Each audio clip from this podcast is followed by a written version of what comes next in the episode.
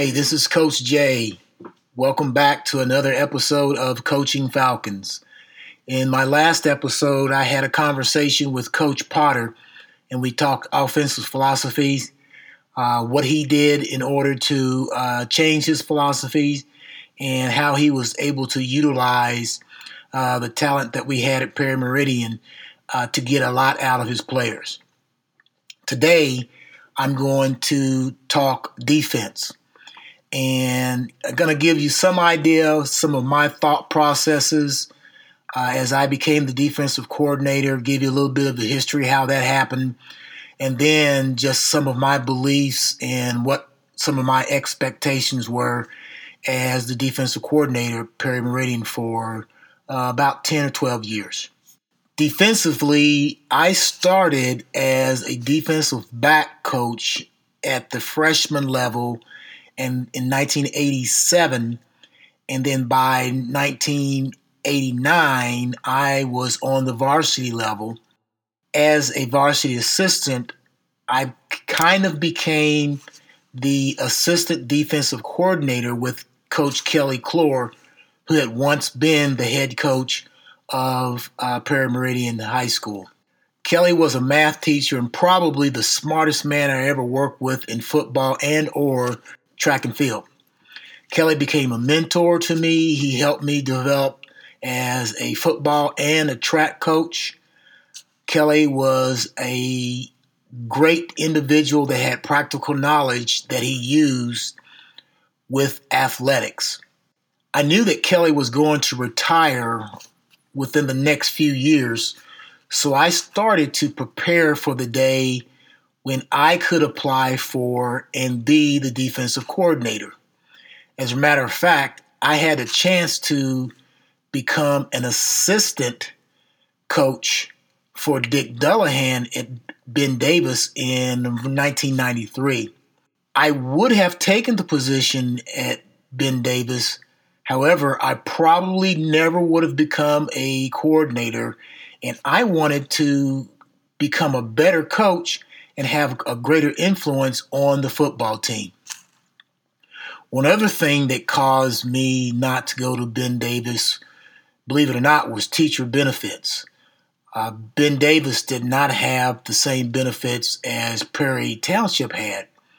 I had a young family and could not pass up Perry Township's teachers' health and uh, retirement benefits. Therefore, I had to say no to Dick Dullaghan.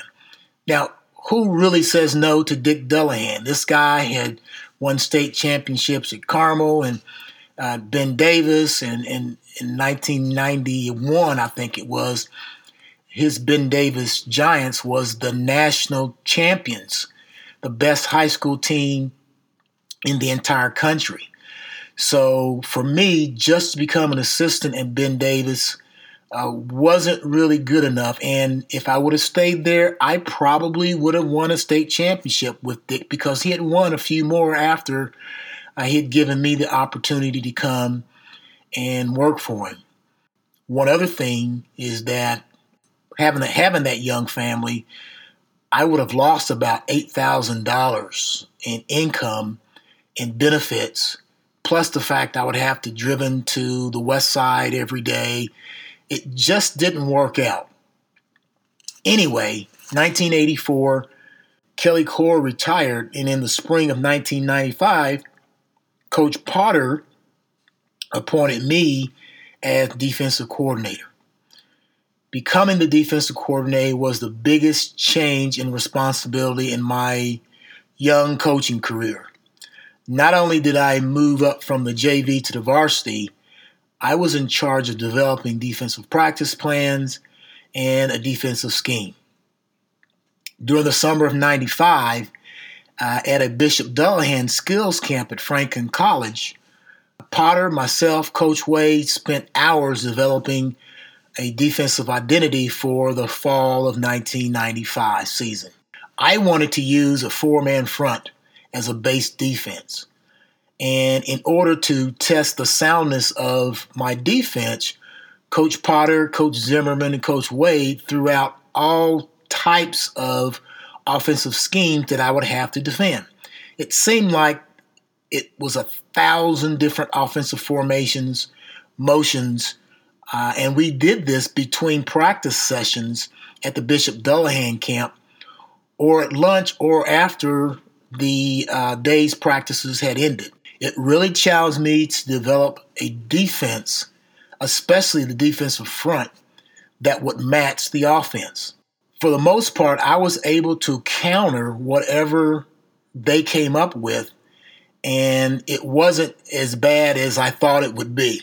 With that in mind, uh, we decided to run a 4 3 defensive scheme in the fall season. Throughout the summer of 1995, we began to implement the new defenses, just a little at a time.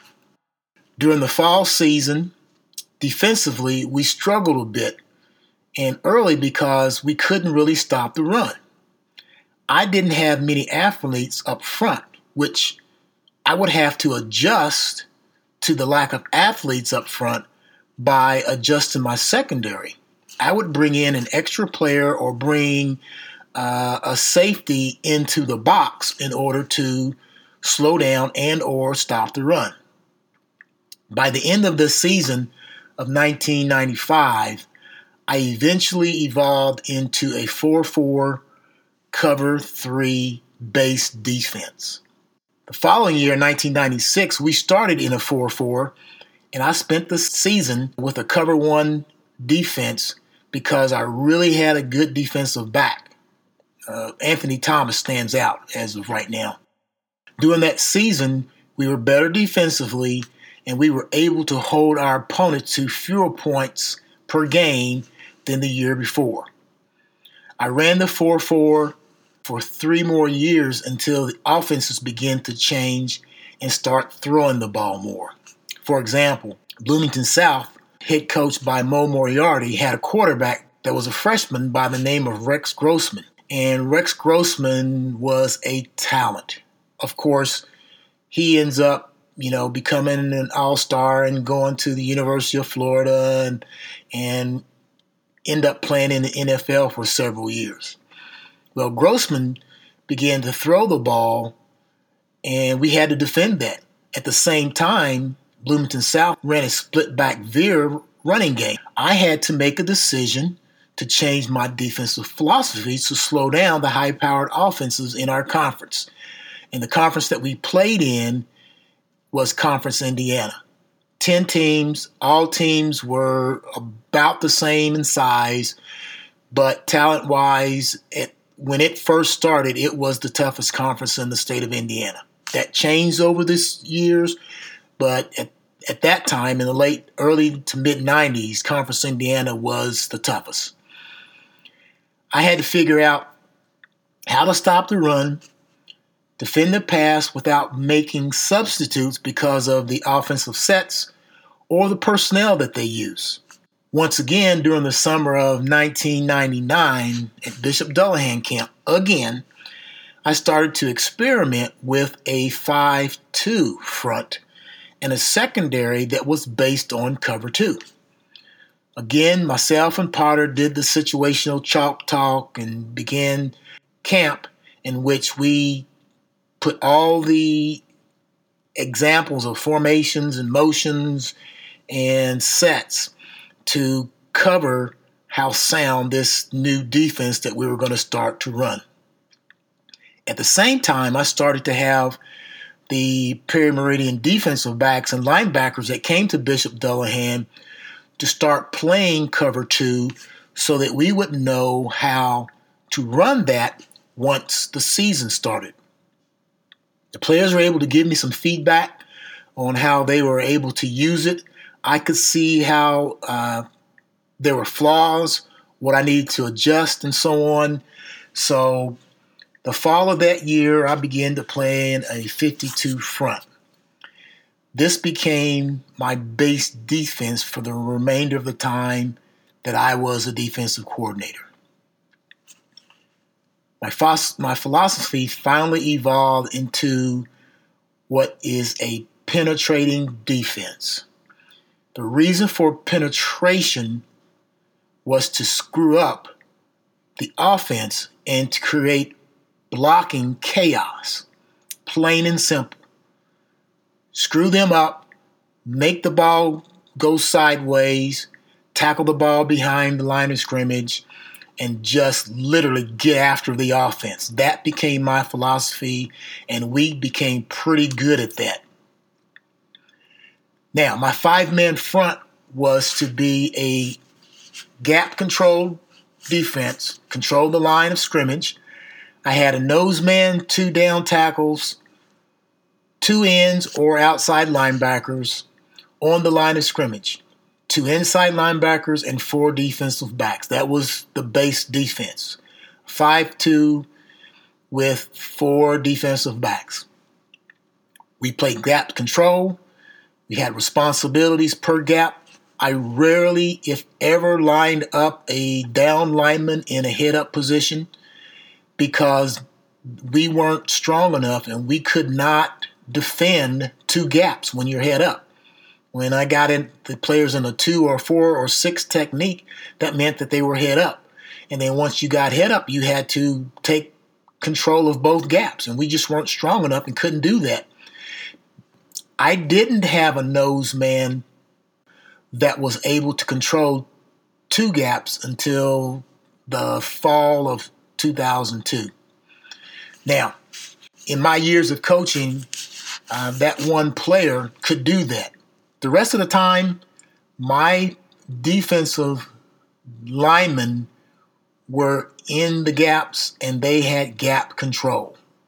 Um, the other thing is that the lineman, the lineman that we had, had to be quick. The nose man had to be quick. He didn't have to be big. You know, my best nose man that I had was was two guys, Leon Baker Derek Fowler and LeVar Brown. Those were my my uh, nosemen. And two of the three were only about 170 pounds, but they were quick. Uh, they forced the center to be more concerned about snapping the ball than blocking first. That was the goal. Okay, get in there, cause havoc. A quick nose man forced the center to make choices. It, it forced the guard to make choices. Since the nose man usually shaded or took a gap, particularly A gaps or B gaps, depending on how I had him aligned, then it kept the offensive guards from pulling, or it confused him in the center, or it confused the guard in the tackle. At the same time, the defensive tackles, because it was a gap controlled defense, it forced the offensive tackles to block to block him or block the person in the gap, and he didn't know what we were going to do. We could line up, head up, and then shoot the gap. So the tackle and the guards, they were confused. If they didn't know, if they didn't have sound uh, rules, then they were screwed. It really slowed down uh, the guards and tackles from pulling. It slowed down trap blocks. Uh, my inside linebackers were free, really, to make lots of tackles. And they were able to react more often without having a lineman uh, to shed on their way to the ball carrier. So those three guys, or those four guys, those five guys up front caused a lot of confusion with the offensive line. Now, the outside linebackers, or the defensive ends, as I called them at the time, they had just a few responsibilities. Number one, pressure and knock the hell out of the quarterback. Number two, contain the edge in order to force the running back inside where linebackers and safeties and pursuit could knock the hell out of them. It was rare that had an outside linebacker to drop into coverage. I just didn't want that to happen. The only exception is when I forced I was forced to play a 4-3 defense because of the offensive set or because of the personnel that, that came out there.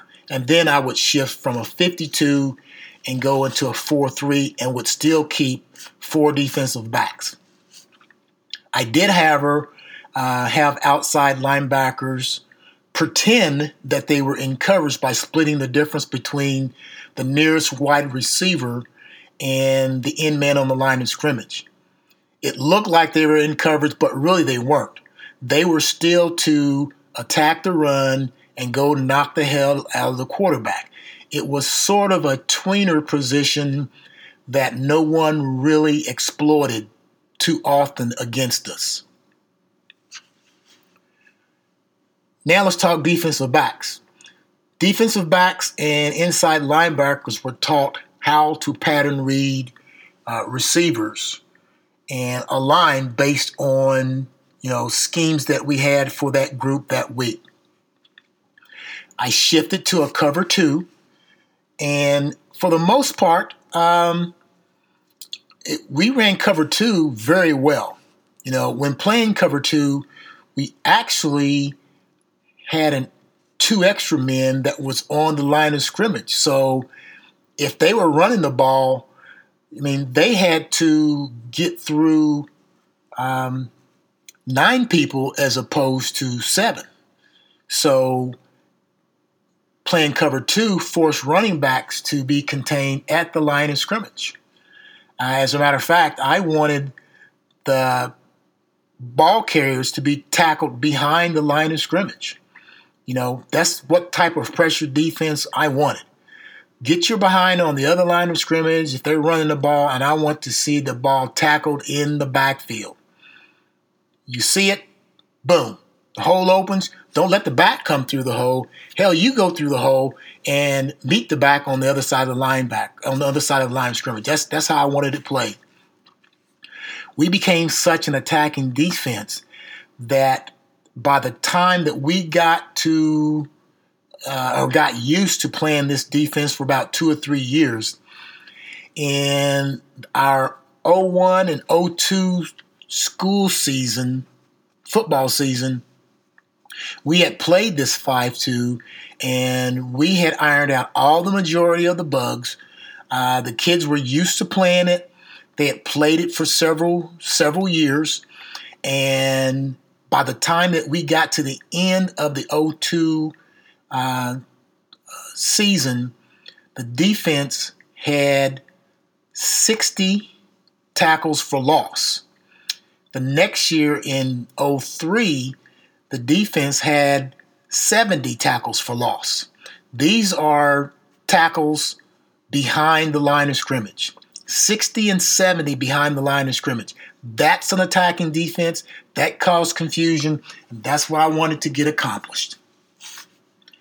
Next, let's let's concentrate on um, how we were as a team.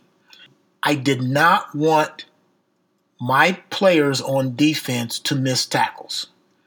You could not play on my defense if you could not tackle. Plain and simple. Coach Potter had some people that would never ever play for me on defense because they couldn't tackle.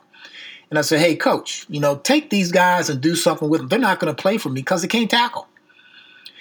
I emphasize tackling every day. Every defensive team that I had, every defensive player that I had, had to fly to the ball. They had to have good feet. They had to get their feet in position to make tackles. And number one, they had to protect themselves. Because of that emphasis, we did not have very many, if any, that I can remember of concussions.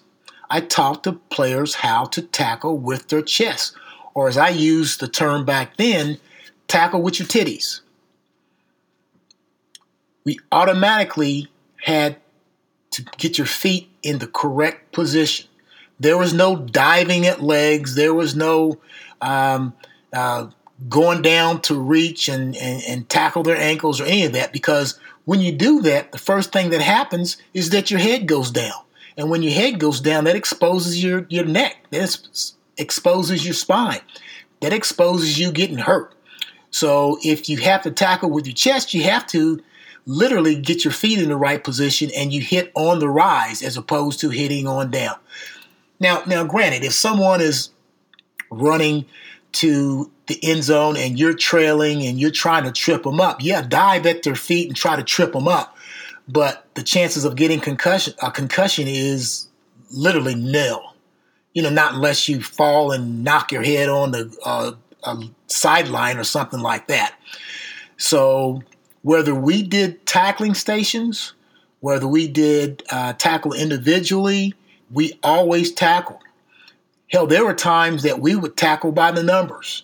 You know, I would just say for five minutes, you know, I would say, you know, sit, cock, tuck, squat, shoot your arms, move your feet, just to go through proper ways of tackling so they would not get hurt.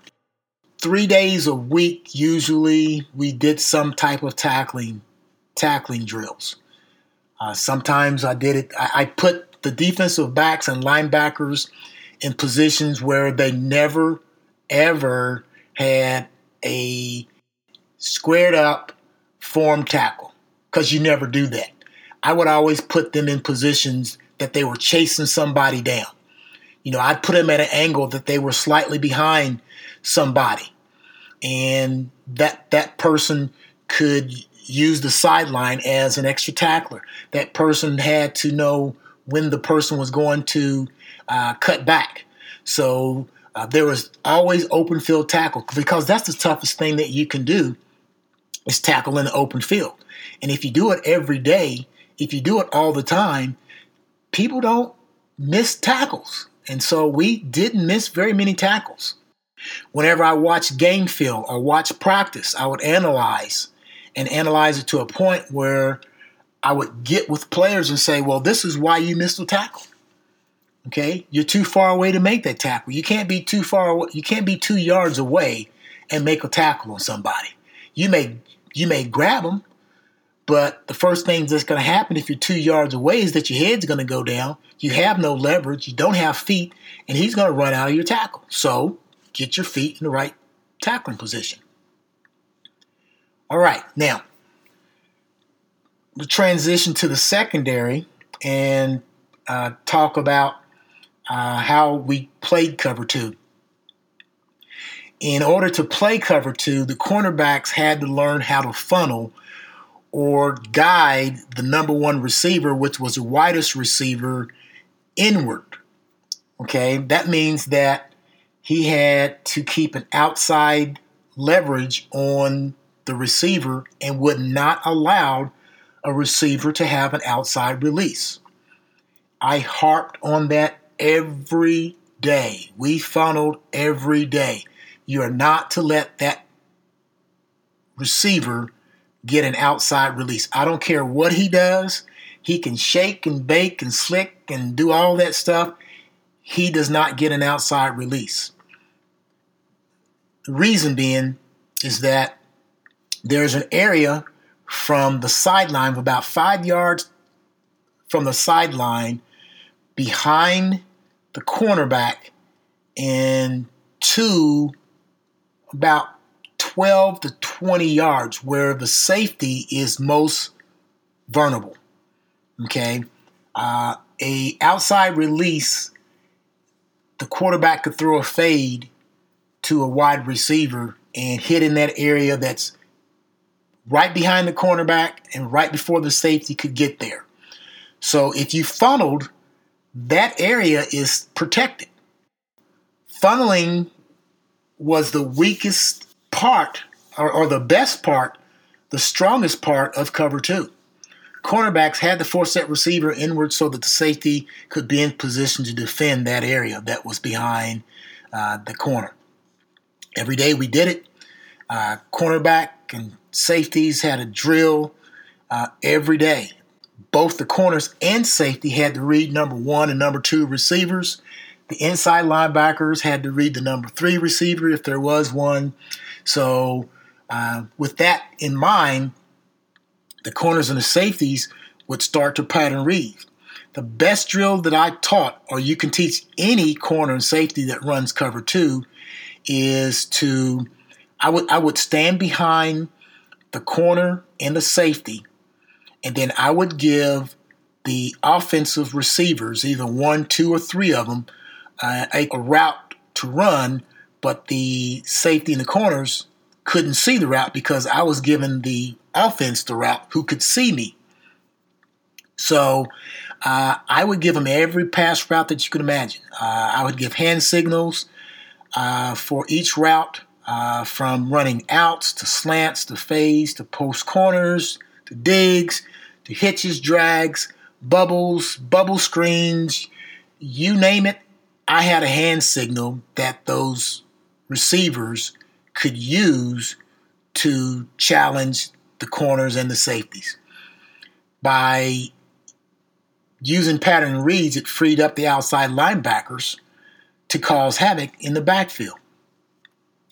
The other thing that I did to help the defense was to develop a meaningful pursuit drill uh, that forced this pursuit drill forced defensive players to take correct angles to the ball carrier or the receivers.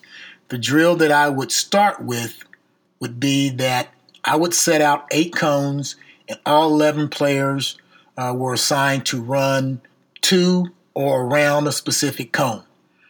All of the upfront linemen, before they could get into pursuit drill, they would be in a stance and then they would drop to their bellies because it takes a little time. You know, ball's going to be snapped, drop to their bellies, pop up, and then they would start a pursuit. I would have a ball carrier, which we called the rabbit. The ball carrier was to run like a sweep, and then it was running just a jog when we first started it so that all the defensive players knew which cones they had to get to. Each cone was labeled. There was a force cone, which was about two yards on the other side of the line of scrimmage. And so outside linebackers and defensive tackles to that side would go to the force cone. There were contained cones, there was a cutback cone. Uh, the last cone, cone number eight, was like I called the hustle cone. Now that the rabbit was told to slow jog, the, the other thing that I did was to uh, have each player touch the rabbit or the ball carrier with both hands, two hand touch. If you just touch them with one hand, that was lazy to me. Okay, that means that their feet weren't in position to make tackles. Makes sense. Two hand touch. It means means that you're closer to the ball carrier, which helped them make tackles. Uh, the key was to take correct angles, to touch the rabbit with their feet in a proper position. I've coached defensive backs, defensive back coaches. They've run pursuit drills and and some defensive coaches that I know would just have a pursuit drill. They would just run it was more of a conditioning drill than actually learning something from it. I didn't like that. Just running, hell, you have to have some marker to run to. You know, why not, to me, why not condition and do a proper pursuit drill at the same time? My drills was designed to do that, to have the defense to expect runners to cut back and defenders um, to cross their face, which would cause them to miss tackles because of being out of position. By just running, you just ran. You know, I emphasize staying slightly behind the ball carriers on any on any sweeps and the use of the crossover run during the pursuit. You know, keeping your shoulders parallel to the line of scrimmage. That way, if their back decides to cut back, you could always adjust and cut back. That's those are simple rules, simple things that we did every day that always got us in a proper position to make tackles. There was one thing for sure from the first day that I came, became the um, defensive coordinator, we were not going to miss very many tackles and we were not going to loaf. Period whether it was a pursuit drill or whether it was in a group drill or whether we did 707. The other thing that a defense has to do is to pursue and have the attitude that I can make that tackle. If I'm the tackle on the opposite side of where the ball is run, I can hustle down the line of scrimmage and tackle the ball carry before he got to the line of scrimmage. That's the type of person I wanted to have on my defense. When we played 707, if the ball was thrown to the right and you're the defensive back on the left, you better not be standing there watching the ball. You better be getting your ass over there to get to the ball carrier and get a hand on the ball carrier. That became a force that I had to convince them to do, even though that they were 36 yards away from the uh, the ball. That was no excuse that you can't make a tackle. You know, it, it may be that one uh, that tackle that would save us from getting a first down, which could possibly win the game. When the ball was either run or passed, every defender had to get to the ball, or I was on their behind.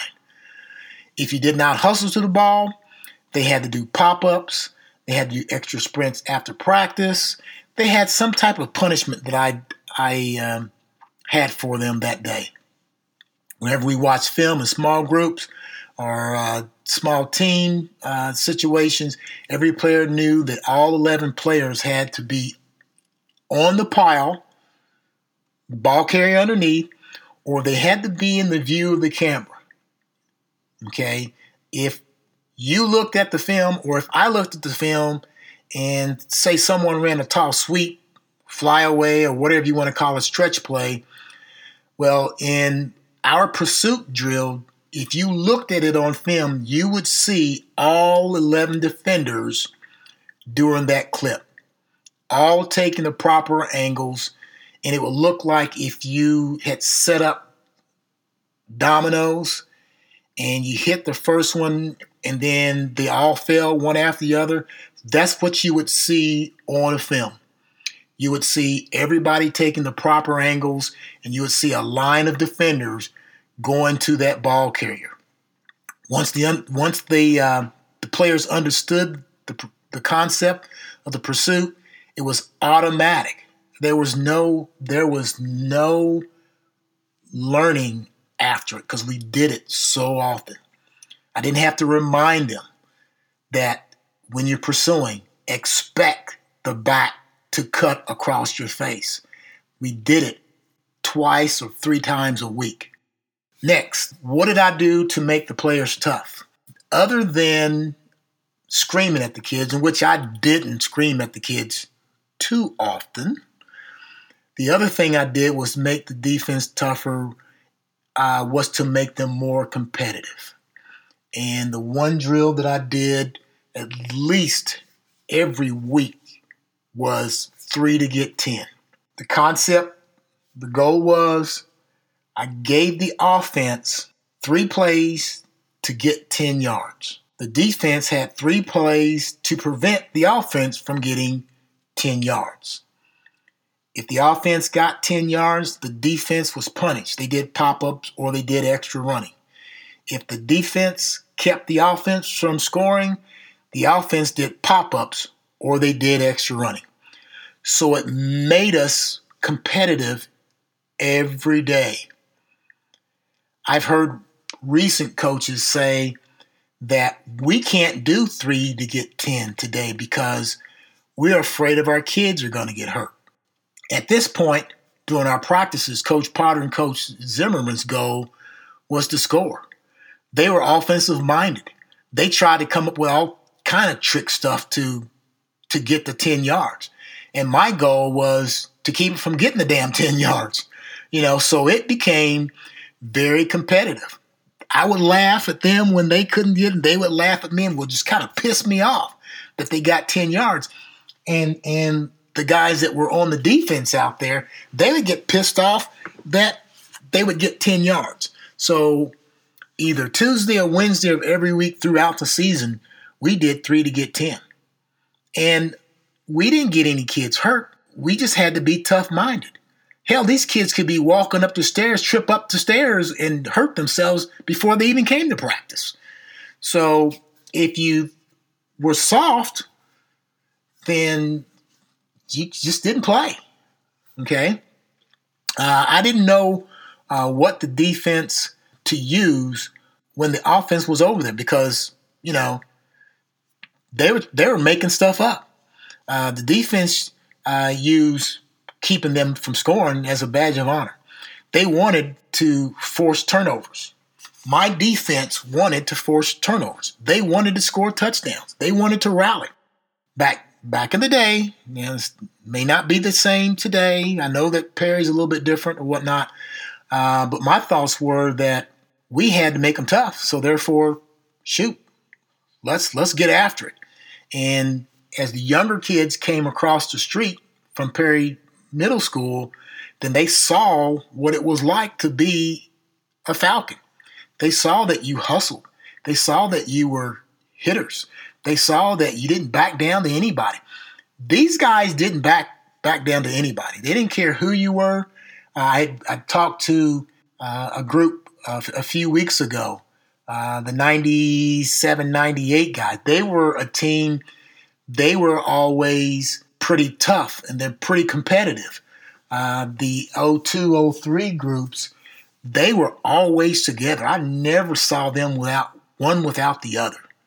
I mean, if there was something that was going to go down, all of them were going to be there. Okay, that's just how competitive they were. Today, because of, you know, run pass options and so on, you know, football has changed from when I was the defensive coordinator.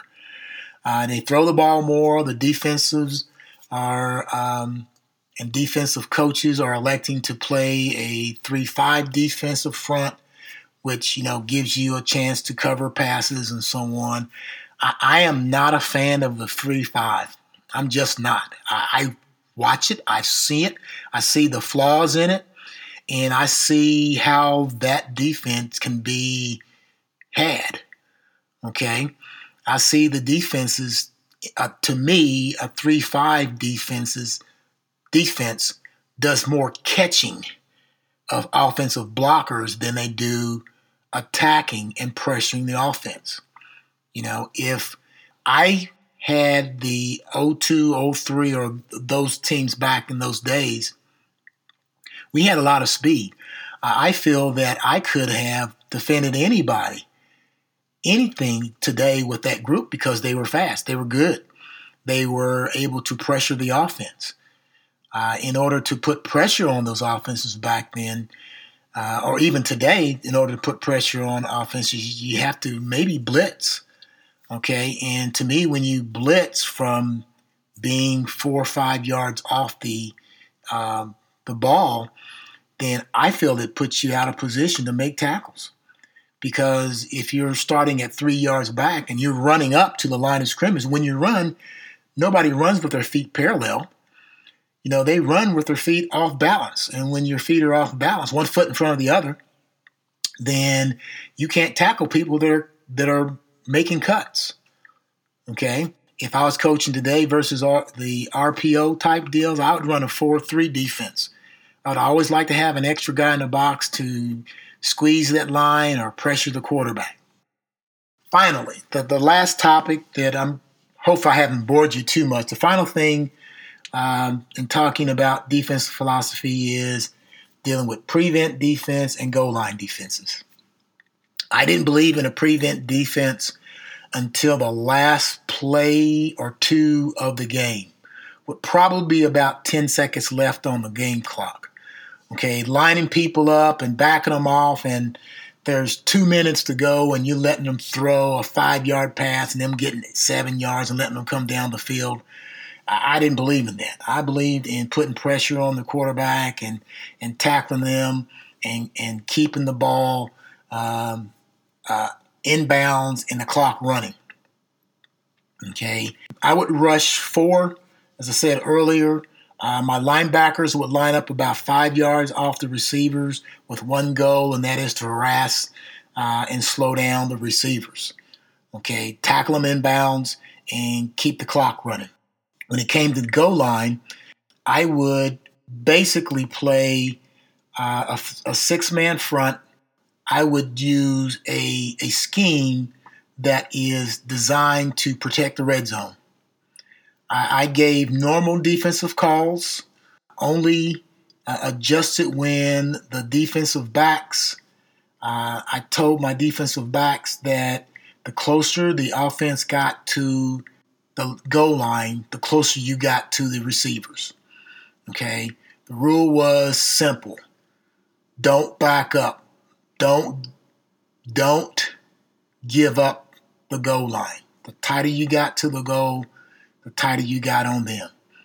Okay, do not back up. Uh, they were to jam receivers and play football. Once the opponent worked their way down to the five yard line, I'd put in that six man front and I'd have a secondary, which we had a guts two, which meant that I had two inside linebackers and three defensive defensive backs, or I had guts one, in which I had a six man front, one linebacker, uh, four DBs, and we were playing man to man. With that being said, I taught the linebackers and defensive backs what is known as zone to break, which is a man to man concept.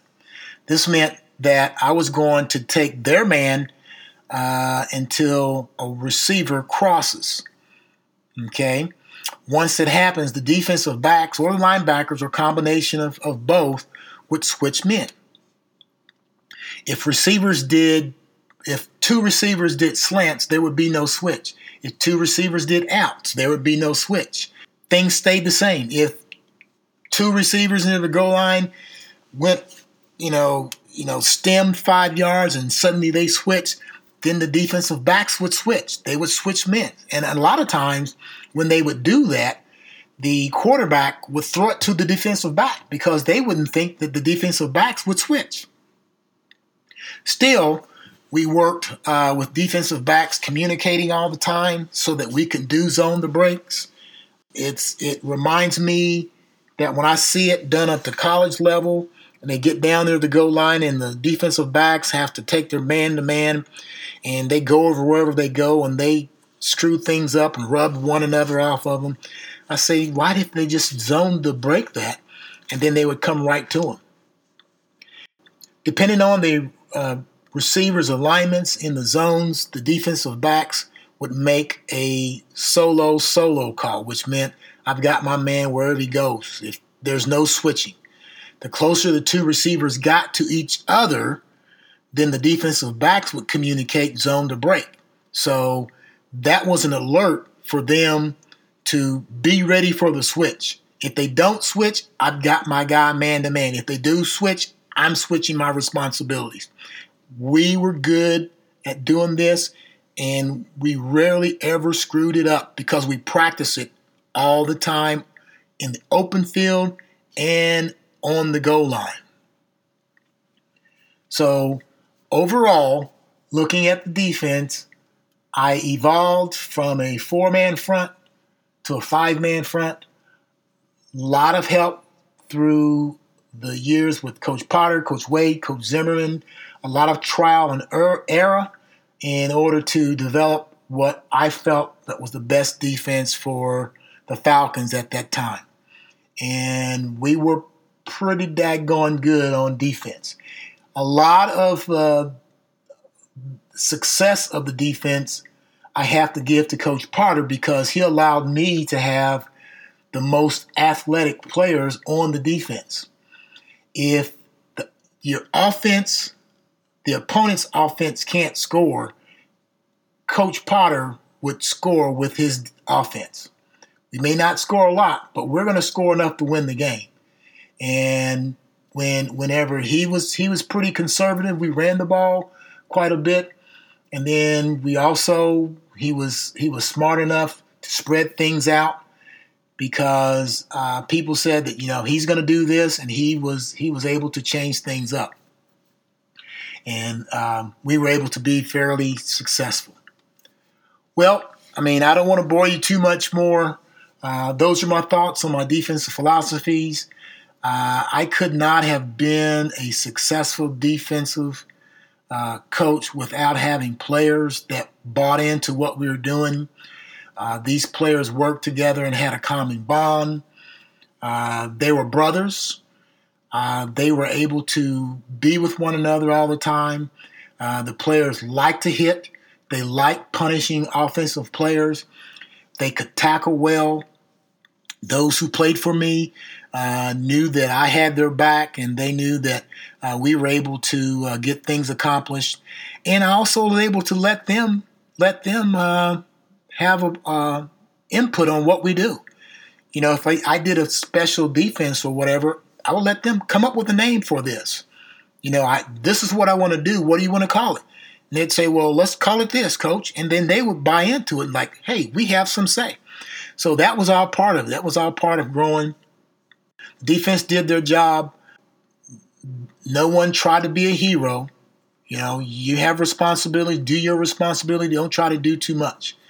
I know times have changed and kids have changed. Uh, however, I really believe that what we did back in the day, we could still do today. Even though society believes that kids today are soft, a team can get better sooner than later. Well, that's all I've got. Sorry if I bored you too much, but I, I wish I could show you some film and how I did things. But with uh, podcasts, you can't do that. And uh, thanks for tuning in. Uh, if you decide to come back, um, we've got other episodes of Coaching Falcons that you are welcome to um, go back and, and take a listen to if you're on a long drive. And I hope that you um, uh, get to come back and listen again. Thanks and go Falcons. We have come together to fight for victory best friends with one another. 225 like one big family. Zero. So come on, Eagle mighty strong. Falcons, Blitz let's join in on the fun. One. Our team is finally ready strong, to fight for number one. Cover one. Our team includes many things to help us win this fight. Guts one, Courage, cover pride, and poise Zero, to show one, us three, what tomahawk, right. Cover three. And if we don't do what is right, one, seven, we'll find out what is wrong. Our team will never give up. Our team will never give up. Our team will never give up. Cover zero. We've been fighting for too long.